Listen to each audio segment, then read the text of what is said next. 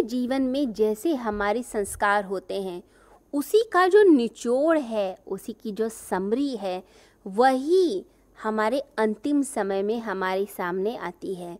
तो जैसा विचार होगा, अंतिम समय वैसी ही गति हो जाती है। तो हमने पूरे ज़िंदगी भर जो विचार किए, जैसे कर्म करें, वही सभी कुछ हमारे मृत्यु के समय हमारे सम्मुख आ जाता है। जैसे किसी कंपनी में एक बैलेंस शीट बनती है प्रॉफिट एंड लॉस की शीट बनती है कि कंपनी घाटे में रही या नुकसान में या फिर फ़ायदे में रही। जो भी चीज़ें होती हैं वो सामने स्पष्ट आ जाती हैं।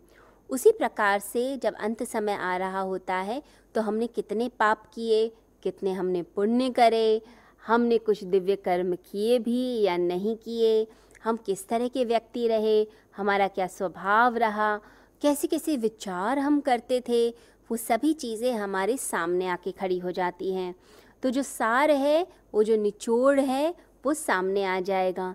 तो जिन विचारों से रंगा ये जन्म होगा, वैसा ही अगला जन्म उन्हीं विचारों से रंगा हुआ ही पैदा होता है। यानी आपने जो पिछले जन्मों में किया, जिस तरह के विचार रखे, वैसे ही विचार आपके इस जन्म में आ जाते हैं।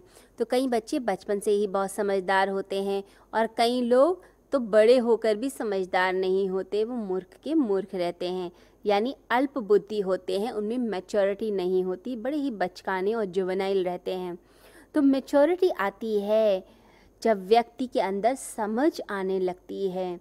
तो कुछ लोग वो समझ पुराने जन्मों से लेकर आते हैं। तो पुराने जन्मों के जो संस्कार हैं, जो चीज़ें हैं, वो आपकी अगले जन्म में आती हैं, यानी इस जन्म में आपकी आ जाएँगी जो पिछले जन्म में किया।